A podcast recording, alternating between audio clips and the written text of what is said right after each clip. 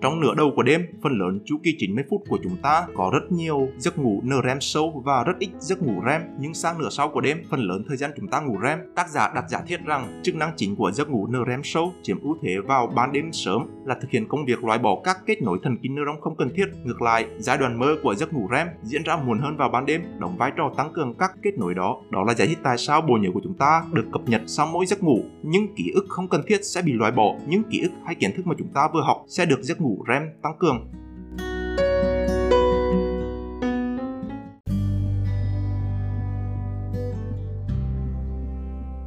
Xin chào tất cả mọi người, chào mừng các bạn trở lại podcast đọc sách với Nguyễn Việt Linh và mình là Nguyễn Việt Linh.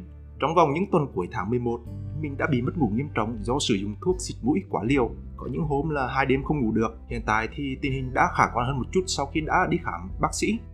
Thì những lần mất ngủ như vậy mình đã thấy có những hậu quả rõ rệt ảnh hưởng tới bản thân như là diễn đạt ngôn ngữ không chính xác này, nói chuyện đôi khi khiến người khác khó hiểu, rồi là đau đầu, u tai, mệt mỏi, tư duy thì thiếu logic, chặt chẽ.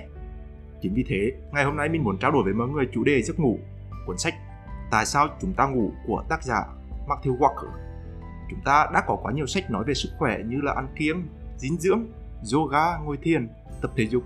Nhưng rất ít chủ đề đề cập đến giấc ngủ quan trọng như thế nào, nhất là trong thời đại thông tin thế giới không ngủ như thế này. Thậm chí, giấc ngủ còn chưa được coi trọng khi một số ít cá nhân vẫn tự hào là ngủ ít mà vẫn làm việc được hay thậm chí còn có những mèo vặt ngủ ít hơn để năng suất hơn. Liệu có đúng không? Bây giờ chúng ta hãy xem xét những ý tưởng chính từ quyển sách này nhé.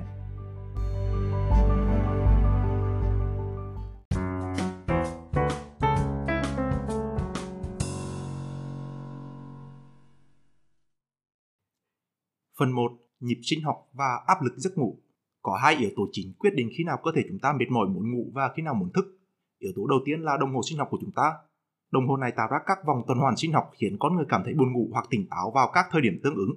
Thời lượng trung bình của đồng hồ sinh học của một người trưởng thành là khoảng sấp xỉ 24 giờ. Và nhờ có ánh sáng mặt trời thì nhịp sinh học của chúng ta được đồng bộ hóa với thời gian ngày đêm của trái đất. Mặc dù có chung 24 giờ nhịp sinh học, nhưng sự vận hành nhịp sinh học của mỗi cá nhân sẽ khác nhau khoảng 40% sẽ có sự tỉnh táo cao nhất vào ban ngày và cơn buồn ngủ sẽ đến vào ban đêm. Họ thích dậy sớm lúc bình minh. Đây là kiểu người buổi sáng. Khoảng 30% là những cú đêm, là những người thích đi ngủ muộn và sau đó là thức dậy lúc trưa hoặc thậm chí là chiều ngày hôm sau. Những cú đêm thì thường đạt đỉnh tỉnh táo vào lúc buổi chiều hoặc chiều tối. Và 30% còn lại là nằm đâu đó giữa hai kiểu này. Có một điều thú vị là cú đêm hay là người thích buổi sáng đều bị ảnh hưởng bởi yếu tố di truyền và nhịp sinh học đã gần như được thiết lập từ đó Thật đáng tiếc, trong khi xã hội hiện đại lại là một xã hội xoay quanh các hoạt động buổi sáng, như các trường học, các công sở đều bắt đầu từ 7 hoặc 8 giờ sáng. Ngoài nhịp sinh học, yếu tố thứ hai quyết định chu kỳ thức ngủ của chúng ta là áp lực giấc ngủ. Khi chúng ta càng thức, một chất hóa học có tên là adenosine tích tụ trong não và tạo ra áp lực giấc ngủ. Khi chúng ta càng thức lâu, áp lực này càng được tích lũy và chúng ta cảm thấy buồn ngủ và mệt mỏi hơn. Adenosine càng tăng thì chúng ta càng cảm thấy buồn ngủ lượng adenosine đạt đỉnh sau khoảng 12 cho đến 16 giờ thức. Nhờ adenosine, các tín hiệu buồn ngủ có thể được truyền đến não. Thế nhưng, tín hiệu này có thể bị đánh lừa bởi một loại đồ uống rất phổ biến, đó chính là cà phê. Caffeine sẽ thâm nhập thay thế adenosine chiếm giữ các thụ thể trong não và sẽ ngăn chặn tín hiệu buồn ngủ truyền đến não. Nồng độ caffeine tuần hoàn đạt đỉnh khoảng 30 phút sau khi uống. Tuy nhiên, vấn đề là sự tồn tại của caffeine trong hệ thống của chúng ta. Cơ thể cần 5 đến 7 giờ để loại bỏ 50% caffeine được uống vào Giả sử tôi uống một tách cà phê sau bữa tối vào khoảng 8 giờ tối thì có nghĩa là đến 2 giờ sáng vẫn còn khoảng 50% lượng caffeine bên trong não bộ của tôi. Caffeine sẽ được loại bỏ dần dần bởi một enzyme trong gan như mình đã đề cập ở tập 3 nhân tố enzyme là một số người sẽ có enzyme phân giải caffeine hiệu quả hơn thì cho phép gan có thể nhanh chóng loại bỏ caffeine. Những người này có thể uống cà phê trong bữa tối và ngủ say lúc nửa đêm mà không gặp vấn đề gì. Tuy nhiên, đối với những người khác sẽ cần nhiều thời gian hơn để hệ thống loại bỏ cùng một lượng caffeine. Hai quá trình nhịp sinh học và áp lực giấc ngủ độc lập với nhau, nhưng sẽ có sự tương hỗ nhất định. Nếu những ai đã từng có khoảng thời gian thức xuyên đêm, thì các bạn có thể để ý là chẳng hạn lúc 1 giờ sáng sẽ vô cùng buồn ngủ. Tuy nhiên, nếu chúng ta thức thêm một chút, chẳng hạn đến tầm 6 giờ sáng, thì chúng ta cảm thấy tỉnh táo hơn dù cho chúng ta thức lâu hơn. Nghịch lý này là do nhịp sinh học 24 giờ của chúng ta hoàn toàn độc lập với lượng adenosine tích tụ trong não. Nhịp sinh học của chúng ta có đồ thị hình sinh tuần hoàn và chúng ta buồn ngủ nhất khi áp lực giấc ngủ adenosine cao và nhịp sinh học đạt ở điểm thấp nhất Ví dụ điểm đó là tại 1 giờ sáng, thì sau đó tầm khoảng 6 giờ, nhịp sinh học của chúng ta lại ở điểm cao nhất. Khoảng cách giữa áp lực adenosine và nhịp sinh học lại được rút ngắn lại nên chúng ta có thể cảm thấy tỉnh táo hơn. Tuy nhiên, nếu lại tiếp tục thức thì đến một lúc nào đó, nhịp sinh học lại quay về điểm thấp nhất, áp lực adenosine lại gia tăng thì sự mệt mỏi lại càng gia tăng.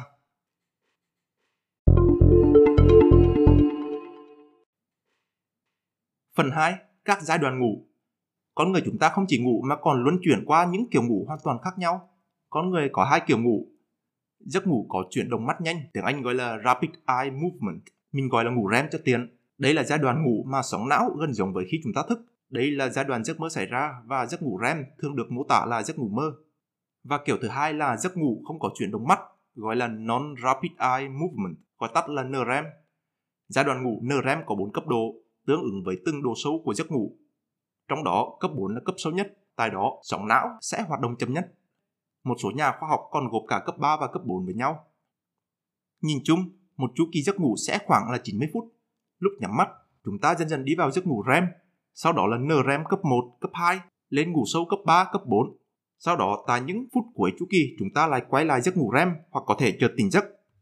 Có một điều chú ý là tỷ lệ giữa giấc ngủ NREM và giấc ngủ REM trong mỗi chu kỳ 90 phút thay đổi đáng kể trong suốt đêm. Trong nửa đầu của đêm, phần lớn chu kỳ 90 phút của chúng ta có rất nhiều giấc ngủ NREM sâu và rất ít giấc ngủ REM. Nhưng sang nửa sau của đêm, phần lớn thời gian chúng ta ngủ REM. Tác giả đặt giả thiết rằng chức năng chính của giấc ngủ NREM sâu chiếm ưu thế vào ban đêm sớm là thực hiện công việc loại bỏ các kết nối thần kinh neuron không cần thiết. Ngược lại, giai đoạn mơ của giấc ngủ REM diễn ra muộn hơn vào ban đêm, đóng vai trò tăng cường các kết nối đó. Đó là giải thích tại sao bộ nhớ của chúng ta được cập nhật sau mỗi giấc ngủ. Những ký ức không cần thiết sẽ bị loại bỏ. Những ký ức hay kiến thức mà chúng ta vừa học sẽ được giấc ngủ REM tăng cường. Như vậy, REM và NREM phục vụ hai chức năng quan trọng khác nhau cần thiết cho cơ thể. Trong một giấc ngủ 8 tiếng, NREM chiếm ưu thế vào khoảng 4 tiếng đầu giấc ngủ. 4 tiếng tiếp theo là chúng ta ngủ REM nhiều hơn. Vậy nếu giả sử tôi ngủ lúc 12 giờ sáng và dậy lúc 4 giờ sáng thì có phải tôi bị mất khoảng 50% giấc ngủ? Không hẳn, bởi vì từ 4 giờ sau, REM sẽ chiếm ưu thế nên thực tế tôi sẽ mất từ 90% đến 100% tổng số giấc ngủ REM, tương tự như một chế độ ăn kiêng không cân bằng. Giấc ngủ NREM hoặc REM đều phục vụ các chức năng quan trọng và độc lập với nhau. Các giai đoạn ngủ đều quan trọng, không có cái nào quan trọng hơn cái nào. Đã có rất nhiều hiểu lầm cho rằng tôi chỉ cần ngủ sâu hơn là ngủ nông và tôi chỉ cần đi thẳng vào ngủ sâu là tôi sẽ có giấc ngủ ngon. Không hẳn như vậy. Phần 3. Giai đoạn ngủ không có chuyển động mắt, ngủ NREM. Sóng não khi thức khá là ngẫu nhiên và vô định. Sóng não khi ngủ NREM sẽ đồng đều hơn và có chu kỳ hơn. Nơi mà hầu hết các sóng não khi ngủ sâu được tạo ra chính là ngay giữa thủy trán. Hầu như tất cả các sóng não khi ngủ sâu NREM sẽ truyền đi theo một hướng từ phía trước não bộ ra phía sau. Trong giấc ngủ sâu NREM, hàng nghìn tế bào não sẽ tự tổ chức và kết hợp lại đồng nhất tự động chuyển từ trạng thái tỉnh thức sang một trạng thái ngủ sâu tất cả hoạt động của hàng ngàn neuron đều thống nhất. Bởi vì sự thống nhất đó mà bộ não không nhận tín hiệu từ bên ngoài, chúng ta không hề có ý thức và cũng không mơ trong trạng thái này. Vỏ não được thư giãn, nếu chúng ta đo sóng não, sẽ thấy sóng não rất chậm nhưng lại có chu kỳ. Đây là trạng thái não bộ vẫn hoạt động nhưng sẽ rất đồng bộ với nhau. Trong trạng thái ngủ sâu này, các trải nghiệm mà chúng ta có gần đây đang ở phần não lưu trữ ngắn hạn, dễ quên, sẽ được sóng não di chuyển sang bộ phận lưu trữ khác lâu dài hơn, thúc đẩy sự lưu trữ thông tin và chất lọc ký ức giấc ngủ NREM do đó sẽ tạo ra sự logic, sự chặt chẽ cho não bộ.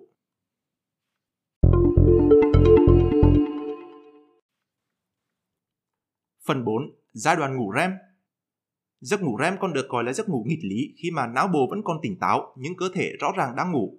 Trong giấc ngủ REM có những giai đoạn mà nhãn cầu, mắt của chúng ta sẽ chuyển động sang trái, sang phải liên tục.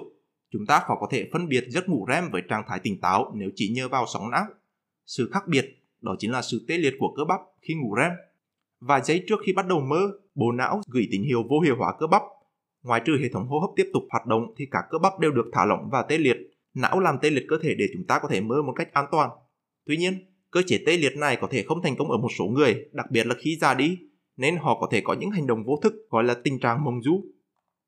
Đồng thời, có thể có một vài trường hợp hiếm hoi khi trạng thái tê liệt cơ bắp vẫn tồn tại mặc dù não đã kết thúc chu kỳ REM Kết quả là chúng ta có thể thức dậy nhưng không thể nhấc mí mắt, không thể lật người hay không thể có một bất kỳ cử động nào. Đây chính là hiện tượng bóng đè. Trong giấc ngủ REM này, tín hiệu bên ngoài cũng không được phép di chuyển đến vỏ não, mà là các ký ức trải nghiệm cảm xúc đều được tích hợp lại giữa thị giác, thính giác ở trong vỏ não. Dường như chúng ta đang tham gia vào một câu chuyện nào đó, hay nói cách khác là chúng ta mơ. Nếu giấc ngủ NREM là sự phản ánh, lưu trữ và củng cố những thông tin mới, thì giấc ngủ REM là sự tích hợp, kết nối các thông tin mới với những thông tin đã được lưu trữ từ trước. Ba yếu tố đó tạo nên một nền tảng trí thức được củng cố sau khi ngủ dậy. Nhìn chung thì loài người chúng ta có tổng thời gian dành cho giấc ngủ ngắn hơn rõ rệt so với tất cả các loài linh trưởng khác. Ở các loài linh trưởng thì thời gian ngủ từ khoảng 10 cho đến 15 giờ. Tuy nhiên, chúng ta có một lượng giấc ngủ REM nhiều hơn rất nhiều. Khoảng 20 đến 25% thời gian ngủ của chúng ta là ngủ REM so với mức trung bình chỉ khoảng 9% ở tất cả các loài linh trưởng. Bởi vì con người ngủ trên cạn theo cách rất đặc biệt, trong khi các loài linh trưởng thường sẽ ngủ trên cây hoặc trong tổ và cần phải giữ thăng bằng trong khi ngủ. Chính vì thế, đây là thách thức và nguy hiểm của việc ngủ trên cây đối với các loài linh trưởng và nó hạn chế rõ rệt giấc ngủ REM. Có thể nói rằng việc ngủ trên mặt đất thay vì trên cây là sự tiến hóa thúc đẩy lượng giấc ngủ REM được phong phú, dồi dào. Khi ngủ trên mặt đất, chúng ta sẽ yên tâm trải qua giấc ngủ mơ mà không sợ bị ngã. Do đó, giấc ngủ của chúng ta trở nên tập trung và chất lượng hơn. Việc dồi dào giấc ngủ REM giúp bộ não tăng tốc nhanh chóng về độ phức tạp và khả năng kết nối. Đó có thể giải thích tại sao Homo sapiens trở nên tinh khôn hơn các loài linh trưởng khác và cũng là có thể là nhờ việc chuyển sang ngủ dưới mặt đất rồi ra ngủ REM nên Homo sapiens đã có một cuộc cách mạng nhận thức. Trước hết, chúng ta đã phát hiện ra rằng giấc ngủ REM đã tinh tế điều chỉnh các neuron cảm xúc của não người và do đó đẩy nhanh sự phong phú và khả năng kiểm soát hợp lý của những cảm xúc nguyên thủy của chúng ta. Giấc ngủ REM còn giúp Sapiens tăng khả năng nhận biết qua ngôn ngữ cơ thể, nét mặt với đồng loại, tạo điều kiện cho việc thấu hiểu người khác mà không cần diễn đạt. Cụ thể hơn, trong ngôn ngữ hiện đại gọi là trí tuệ cảm xúc EQ và nhờ gia tăng giấc ngủ REM, chỉ số EQ cảm xúc được nâng cao và Sapiens có thể xử lý những cảm xúc phức tạp. Từ đó xuất hiện một hình thái xã hội loài người mới phức tạp và tinh vi hơn. Đó cũng có thể là một lý do tại sao Sapiens lại dễ dàng chia sẻ niềm tin vào những câu chuyện hư cấu để tạo nên một cộng đồng thống trị Tác giả còn đặt giả thiết rằng giấc ngủ REM sẽ cung cấp một hình thức trị liệu qua đêm, tức là giấc mơ giai đoạn REM sẽ giúp loại bỏ cơn đau đớn của những giai đoạn khó khăn hay là sang chấn tâm lý. Một điều thú vị tác giả đã thí nghiệm và quan sát là nồng độ hóa chất liên quan đến căng thẳng hoàn toàn không hiện diện trong não bộ khi ngủ REM. Giấc ngủ REM là quãng thời gian duy nhất trong khoảng thời gian 24 giờ, não hoàn toàn không có phân tử gây căng thẳng. Như vậy, ngủ mơ REM đạt được hai mục tiêu quan trọng, ngủ để nhớ về những trải nghiệm quý giá hoặc ngủ để quên những ký ức đau đớn. Một đóng góp tiến hóa quan trọng thứ hai mà trạng thái ngủ mơ REM mang lại chính là sự sáng tạo. Giấc ngủ NREM giúp chuyển thông tin mới được bộ não cập nhật hôm nay vào các vị trí lưu trữ lâu dài của não. Thông tin mới này sẽ được giấc ngủ REM liên kết với toàn bộ ký ức của chúng ta trong quá khứ và các liên kết mới tạo ra một tổ hợp thông tin có ý nghĩa và chúng ta có thể thức dậy vào sáng hôm sau với những ý tưởng đột phá. Vào ngày 17 tháng 2 năm 1869, giấc mơ của Mendeleev đã dẫn đến bảng tuần hoàn các nguyên tố hóa học. Tương tự, vào cuối thế kỷ thứ 19, một người đàn ông tên là August Kekulé đã mô tả giấc mơ của mình thấy một con rắn đang cuốn tròn vào cái đuôi của nó và đó chính là nguồn gốc của cấu tạo phân tử benzen C6H6. Nhìn chung, bộ não trong giấc ngủ REM sẽ không có những liên kết logic như ngủ NREM mà thay vào đó là tạo nên các liên kết kỳ lạ có thể từ những vùng não rất xa khi chúng ta bước vào giấc ngủ REM và giấc mơ diễn ra, trí nhớ được liên kết theo một cách tổ hợp trộn lẫn lại với nhau thay vì theo thứ tự logic. Chúng ta không còn bị hạn chế chỉ bởi các kết nối logic chặt chẽ, mà ngược lại, bộ não trở nên chủ động thiên về tìm những liên kết không rõ ràng nhất để kết nối chúng lại với nhau. Chính điều đó tạo nên những liên kết mới cho sự sáng tạo. Đó chính là sự khác biệt giữa kiến thức lưu trữ các dữ kiện riêng lẻ và trí tuệ liên kết chúng lại với nhau tạo nên một ý nghĩa hay nói một cách đơn giản hơn là học đi đôi với hiểu. Giấc ngủ REM cho phép não của chúng ta vượt ra khỏi trạng thái lưu trữ dữ liệu riêng lẻ để liên kết chúng lại với nhau. Do đó, ngủ REM cũng là một trong những hoạt động quan trọng giúp phân biệt bộ não của người với máy tính. Máy tính có thể lưu trữ hàng nghìn dữ liệu riêng lẻ với độ chính xác cao nhưng không thể liên kết chúng lại với nhau.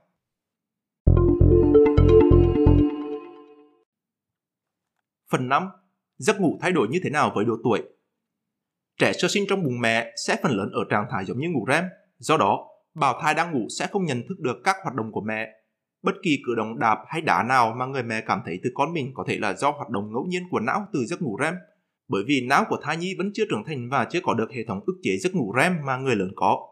Quá trình hoàn thiện não của thai nhi diễn ra với tốc độ nhanh chóng trong 6 tháng cuối khi mang thai. Đó cũng là khoảng thời gian khi lượng giấc ngủ REM tăng vọt.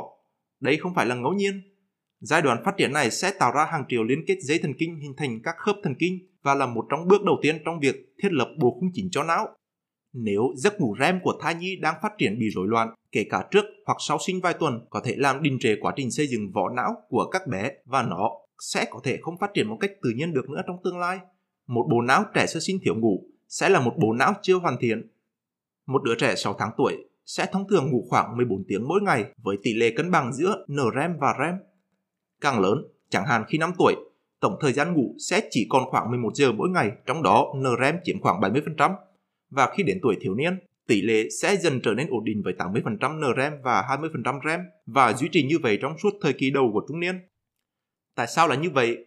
Giấc ngủ REM đóng một vai trò thiết yếu trong việc tạo ra các kết nối thần kinh mới và đến thời thơ ấu và niên thiếu, não bộ hạn chế việc tạo ra các kết nối mới và thay vào đó là điều chỉnh, ổn định hay loại bỏ các kết nối không cần thiết theo nhịp sinh học nhờ vào giấc ngủ NREM. Khi giấc ngủ NREM sâu thực hiện quá trình đại tu và tiến chỉnh cuối cùng của não bộ trong thời kỳ thanh thiếu niên, các kỹ năng nhận thức, lý luận và tư duy phản biện bắt đầu được cải thiện. Trái ngược với giấc ngủ REM, phần lớn vẫn ổn định ở tuổi trung niên. Sự suy giảm của giấc ngủ NREM sâu đã diễn ra ở độ tuổi cuối 20 và đầu 30. Khi bước vào tuổi tứ tuần, số lượng và chất lượng của giấc ngủ sâu NREM giảm xuống đáng kể. Và bước qua tuổi trung niên vào cuối tuổi 40, tuổi tác sẽ tước đi 60 đến 70% giấc ngủ sâu mà chúng ta đã được hưởng khi còn là một thiếu niên và khi đến 70 tuổi, chúng ta có thể sẽ mất từ 80 đến 90% giấc ngủ sâu thời trẻ và phần lớn các bệnh về sức khỏe thể chất và tinh thần do tuổi tác của chúng ta liên quan đến chứng suy giảm giấc ngủ. Một lý do chính là những vùng não kích hoạt giấc ngủ sâu cũng chính là những khu vực bị lão hóa hoặc teo đi sớm nhất và nghiêm trọng nhất khi chúng ta già đi. Đó là vùng giữa trán nằm phía trên sống mũi khoảng vài cm. Một lý do khác đó chính là giấc ngủ ngắt quãng. Càng lớn tuổi, bàng quang bị suy yếu, do đó chúng ta hay đi vệ sinh thường xuyên hơn vào ban đêm. Giấc ngủ bị ngắt quãng thường xuyên hơn, bị giảm hiệu quả. Do đó, đáng trí và ngủ sâu kém ở tuổi già không phải ngẫu nhiên mà có mối liên hệ với nhau đáng kể.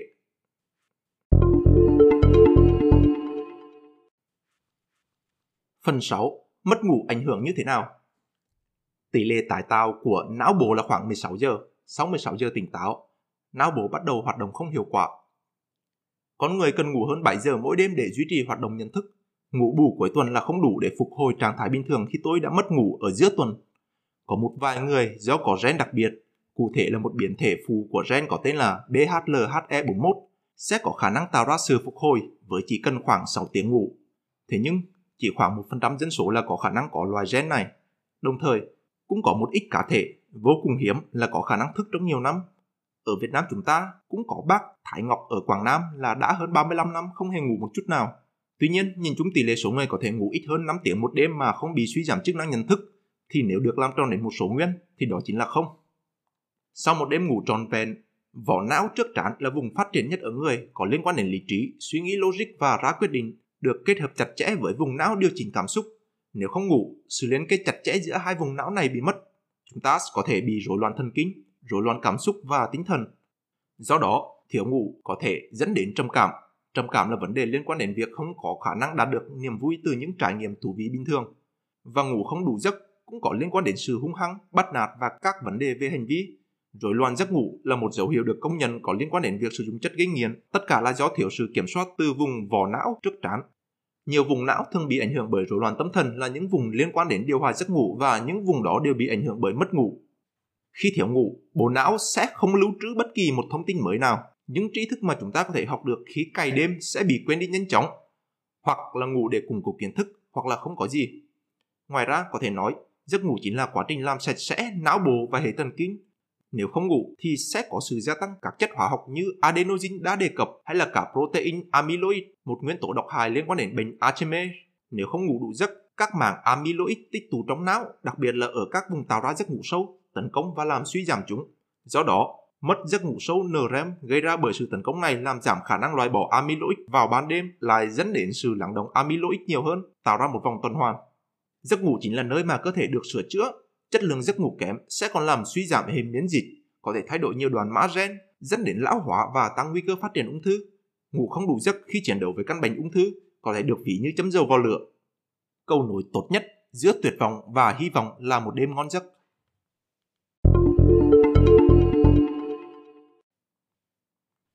Phần 7. Chứng mất ngủ và các nguyên nhân mất ngủ. Thứ nhất, chúng ta cần phân biệt giữa mất ngủ và thiếu ngủ. Thiếu ngủ là khi tôi có khả năng ngủ đủ, ngủ ngon 7 đến 9 tiếng, nhưng tôi chỉ ngủ 5 đến 6 tiếng. Còn chứng mất ngủ là khi tôi nằm trên giường suốt 7 đến 9 tiếng nhưng ngủ không ngon, chất lượng kém trong một thời gian dài. Chứng mất ngủ có hai loại, đầu tiên là chứng mất ngủ khởi phát khi ngủ tức là khó đi vào giấc ngủ và thứ hai là mất ngủ khi khó duy trì giấc ngủ. Chúng ta có thể mắc chứng này hoặc bệnh kia hoặc cả hai. Triệu chứng cơ bản là ngủ chất lượng kém, không sâu giấc trong nhiều tháng. Nguyên nhân phổ biến nhất gây ra chứng mất ngủ kinh niên là do tâm lý. Khi có vấn đề về tâm lý như lo lắng thì hệ thống thần kinh giao cảm hoạt động quá mức. Hậu quả sinh lý là tăng nhịp tim, lưu lượng máu, tốc độ trao đổi chất, giải phóng các chất hóa học gây căng thẳng như cortisol và tăng hoạt hóa não, ngăn cản não bộ thư giãn để chuyển sang chế độ ngủ. Ngoài ra còn có các nguyên nhân từ bên ngoài như ánh sáng đèn led đánh lừa cơ thể chúng ta là ban ngày để trì hoãn việc giải phóng melatonin, chính là một chất gây cảm giác buồn ngủ. Việc sử dụng iPad có thể trì hoãn cơ thể giải phóng melatonin đến 3 tiếng. Tuy nhiên, với thời đại thông tin hiện tại, hạn chế tiếp xúc với ánh sáng nhân tạo buổi tối thì nói thì dễ nhưng làm thì khó. Có thể có những giải pháp như cài đặt phần mềm trên máy tính và thiết bị điện tử để điều chỉnh độ sáng phù hợp với buổi tối, hay có thể đeo kính chống ánh sáng xanh. Có một câu hỏi được đặt ra là dùng rượu trí mất ngủ có được không? Đó không phải là một giấc ngủ tự nhiên mà chính xác hơn là một dạng gây mê. Rượu hay các loại thuốc ngủ an thần sẽ liên kết các thủ thể trong não, ngăn cản các tế bào thần kinh kích hoạt các xung điện của chúng, làm cơ thể mệt mỏi và chúng ta sẽ phải đi ngủ. Tuy nhiên, khi cơ thể chuyển hóa rượu, ai học hóa sẽ biết rượu có nhóm OH. Nó sẽ tạo ra các sản phẩm phụ gọi là aldehyde và ceton. Đặc biệt, các aldehyde sẽ ngăn chặn khả năng tạo ra giấc ngủ REM của não giấc ngủ mơ sẽ bị hạn chế và như chúng ta đã biết, ít ngủ mơ, cảm xúc rối loạn vào ngày hôm sau.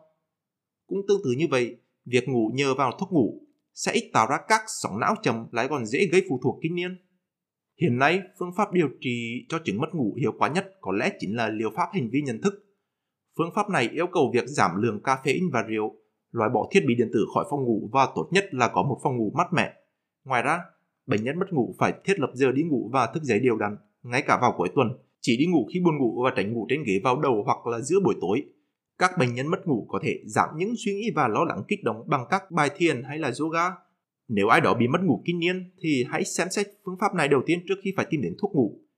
Điều quan trọng nhất chính là cố định thời gian biểu đi ngủ, thức dậy phải cùng một thời điểm trong các ngày khác nhau bất kể điều gì.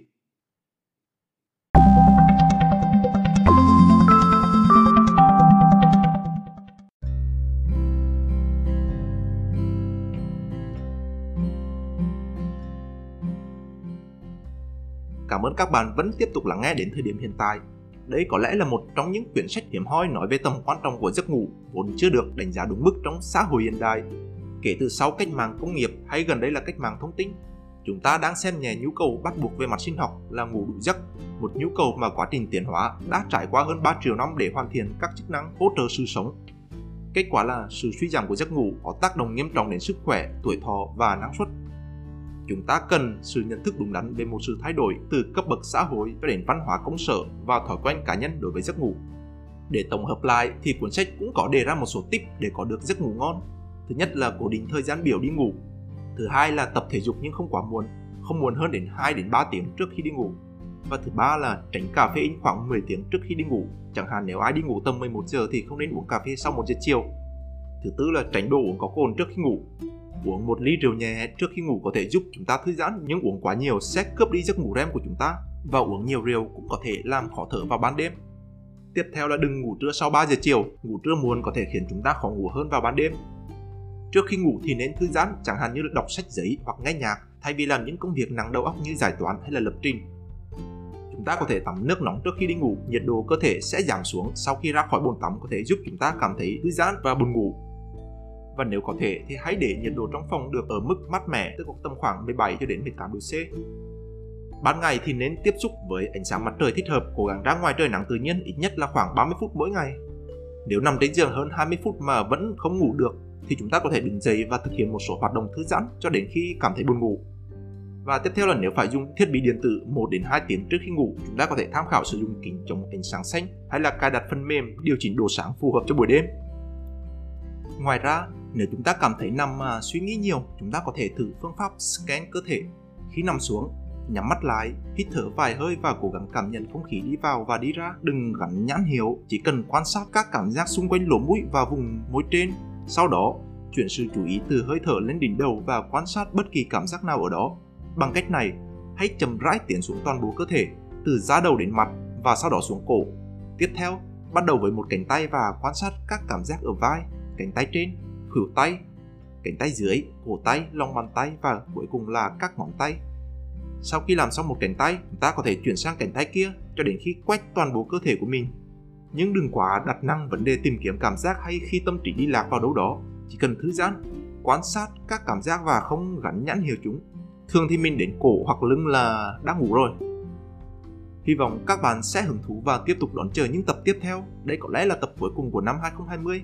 Mình rất mong chờ phản hồi của các bạn về tập này và podcast này. Nếu podcast này và tập này mang lại giá trị bổ ích cho các bạn, hãy subscribe, rate và review. Các bạn có thể gửi inbox cho mình, trao đổi với mình thông qua email đọc sách với nvelin.gmail.com Hãy cùng học hỏi và phát triển cùng nhau và đêm nay hãy có một giấc ngủ ngon. Merry Christmas và chúc mừng năm mới!